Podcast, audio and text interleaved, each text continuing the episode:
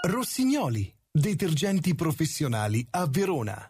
www.rossignoli.net Vi invita all'ascolto di Verona 1985, la leggenda dello scudetto. Un pareggio a San Siro con l'Inter, una vittoria favolosa con la Juventus al Bentegodi. Tre punti contro le grandi del calcio italiano, perché il Milan non aveva ancora smaltito le scorie della retrocessione in Serie B.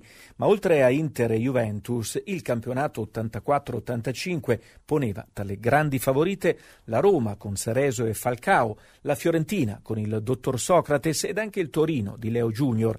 Abbiamo citato tutti i fuoriclasse del Brasile, battuto dall'Italia di Berzot al Mondial spagnolo. Alla sesta giornata il Verona capolista va a far visita proprio alla Roma, una delle grandi degli anni Ottanta. C'è lo svedese Eriksson a guidarla, anche se in panchina va Clagluna.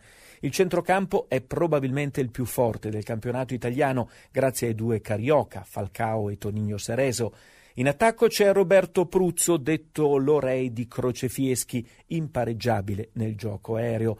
Lo affianca un fresco ex dell'Ellas, quel Maurizio Iorio che ha formato un anno prima con Galderisi la famosa coppia dei puffi al tritolo con gol a raffica e gioco spumeggiante. Fa caldo quel 21 ottobre all'Olimpico. I tifosi della Roma non vogliono che un risultato e sono sicuri di ottenerlo, anche perché in porta nel Verona c'è quel Garella tanto sbeffeggiato durante la stagione con i rivali acerrimi della Lazio. Dopo la stagione in bianco-azzurro, Garella venne ceduto alla Sandoria, sembrava aver sciupato la grande occasione della carriera. Bagnoli andò a pescarlo per affidargli la porta dell'Ellas nel campionato di Serie B, vinto con merito, e da lì la risalita verso livelli sempre più alti. Certo, mai i tifosi della Roma avrebbero pensato di trovarsi di fronte un muro invalicabile. Sì, perché quel giorno all'Olimpico Garella diventa Garellic, su felice intuizione del cronista sportivo dell'Arena Valentino Fioravanti. I microfoni giallo-blu di Roberto Pugliero quel giorno non emettevano il grido rete sentito in tante occasioni, l'urlo ricorrente che faceva morire e rinascere i tifosi dell'Ellas era miracolo di Garella, miracolo, miracolo di Garella. Quante volte lo abbiamo sentito dire quella domenica alla radio, una serie di parate incredibili, interventi anche ravvicinati, rovesciata di Iorio, colpo di testa di Pruzzo, conclusione di Sereso e di Falcao, ancora di Pruzzo, l'urlo del gol strozzato sul nascere ai tifosi da Garellicche. Per lui l'Olimpico era come fosse l'antistadio, quando Bagnoli e Toni Lonardi restavano sino alle prime luci della sera per allenarlo e per cercare soprattutto di fargli gol. Quella partita poteva durare anche tre ore, ma ad un portiere così era davvero impossibile fare gol. La squadra non ha reso come in altre partite e non a caso i giornali titolano Garella ferma la Roma, Garella, non il Verona, che comunque conserva il primo posto solitario in classifica con un punto sul Torino e due punti sulla Fiorentina di Socrates, prossimo avversario al Bentegodi. I giornali nazionali, per non smentirsi, sentono ancora una volta profumo di aggancio. Bagnoli comincia a sentire puzza di bruciato. Qualcuno, trent'anni dopo, direbbe che inizia a sentire il rumore dei nemici. Le straordinarie parate di Garella spingono i media a dire che il Verona è sì bravo, ma soprattutto fortunato, insomma, è il primo segnale che il Verona comincia in qualche modo a dare fastidio, anche se prevale in tutti la consapevolezza che prima o poi la bella favola si sgonfierà. Bagnoli guarda, come al solito, all'aspetto pratico, prepara la sfida con i viola cercando di trovare le giuste contrarie per fermare il talentuoso Socrates, che in verità sta offrendo prestazioni un po' al di sotto delle aspettative, ma si tratta pur sempre di un fuoriclasse, il dottore, come veniva chiamato.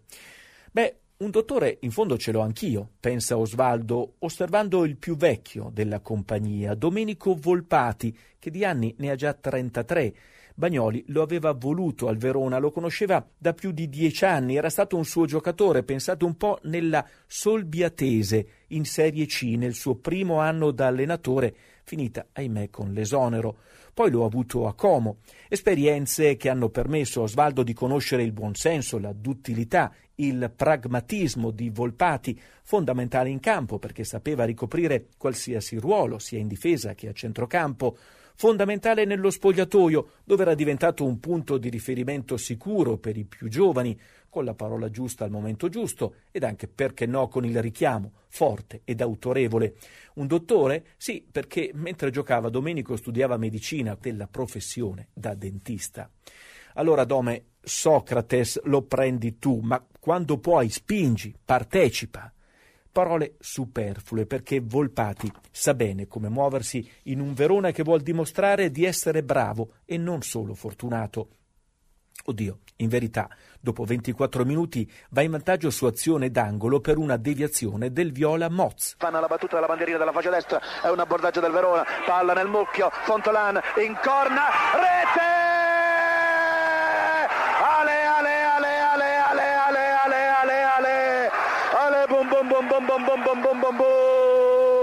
Passa un quarto d'ora, la Fiorentina di Socrates e Passarella non dà segni di reazione, proprio Volpati invece dà il via all'azione del raddoppio. Terra di Giannaro, un grandissimo Verona amici sportivi veronesi, 5 minuti al termine del tempo. Ecco Brigel che cerca l'appoggio per Volpati. Galterisi gol! Rete!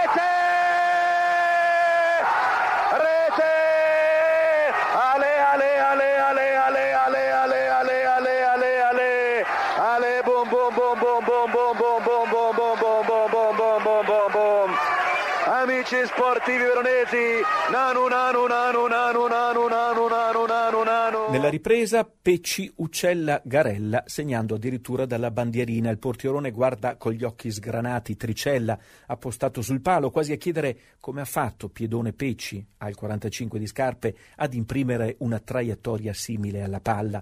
Ma è solo un sussulto perché il Verona conduce in porto la vittoria. Gancio rispedito al mittente, in classifica Verona 12, Milan e Torino 10 e all'orizzonte c'è la trasferta in casa della neopromossa Cremonese. Lo stadio Zini è troppo piccolo per contenere l'entusiasmo dei tifosi gialloblu che occupano una curva dell'angusto impianto. L'entusiasmo in città cresce e i veronesi si distinguono per la goliardia dei loro spostamenti. Bagnoli mette in guardia i suoi, non è il caso di sottovalutare la Cremonese che in effetti nel primo tempo colpisce anche un palo. Il Verona cresce nella ripresa e a un quarto d'ora dal termine si procura un calcio di rigore. Coraggio Nanu, siamo tutti con te. Ecco il suo tiro, rete!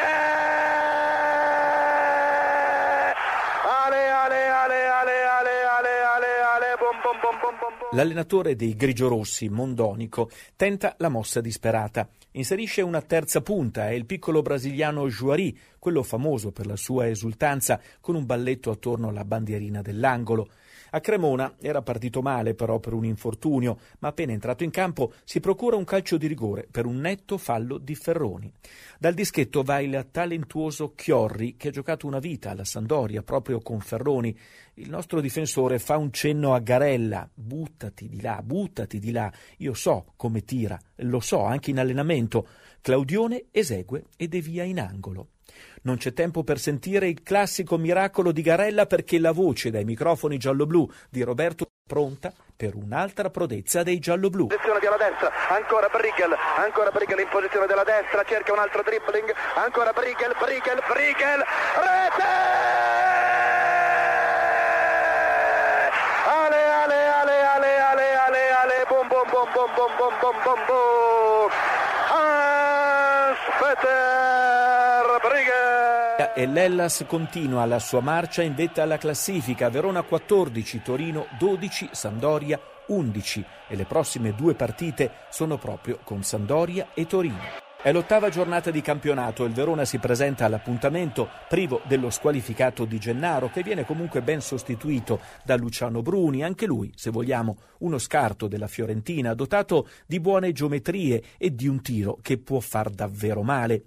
Non è una partita facile, la Sandoria è ricca di talento con il giovane Vialli in evidenza a fianco del più esperto centravanti inglese Trevor Francis.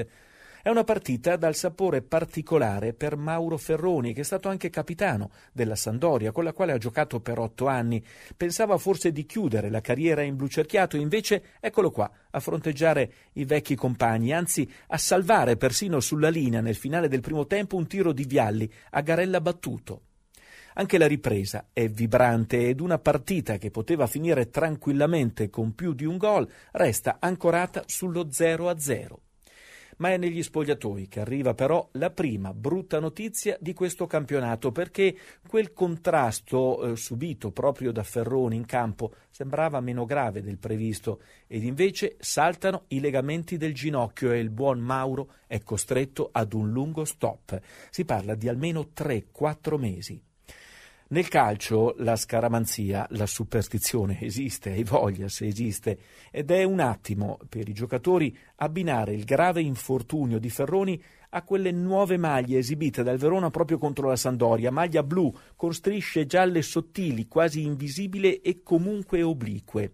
Il pista, il magazziniere, quello che custodiva gelosamente anche tutti i segreti, se vogliamo anche le debolezze dei campioni più spavaldi, le fa subito sparire. Non le rivedremo più nemmeno nelle amichevoli infrasettimanali con le squadre di provincia.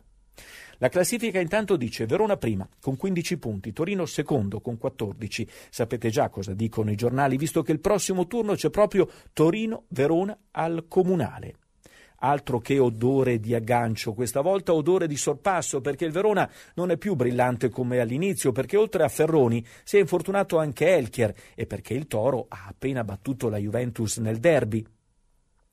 Bagnoli sostituisce il danese con il funambolico Turchetta, mentre il dottor Volpati va a fare il terzino al posto di Ferroni. Del resto in rosa ci sono 16 giocatori, tra questi due sono portieri, per cui per completare la panchina, oltre agli 11 titolari, Bagnoli deve portare il giovane Terracciano. Meno male che è rientrato da un lungo infortunio un altro centrocampista scartato dalla Fiorentina, Gigi Sacchetti, che al comunale siede in panchina. Gigi Radice, il tecnico del Toro, conosce bene Bagnoli.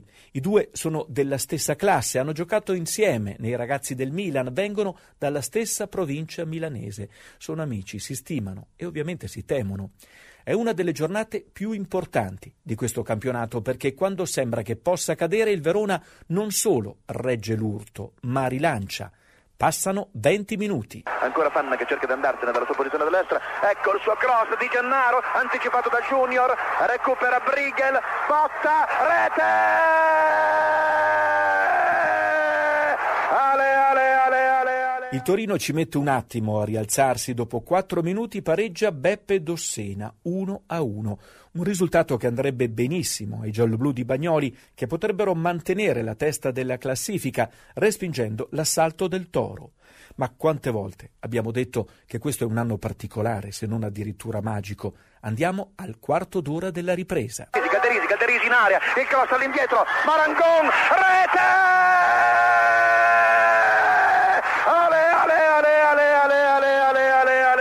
Se segna anche Marangon vuol dire che davvero è l'anno giusto, pensano i tifosi, perché il bravo Luciano è bravissimo nel presidiare la fascia sinistra, a crossare in area, palloni per le punte, è bravo anche a difendere, ma di gol ne ha sempre segnati pochini. Il suo gol invece regala all'Ellas la vittoria nel confronto diretto. Il Verona prende il largo e in classifica ha ora tre punti di vantaggio su Torino e Sandoria, quattro sull'Inter, addirittura sette su Fiorentina, Roma e Juventus. Bagnoli sparge cautela, certo che se segna anche Marangon tutto può succedere.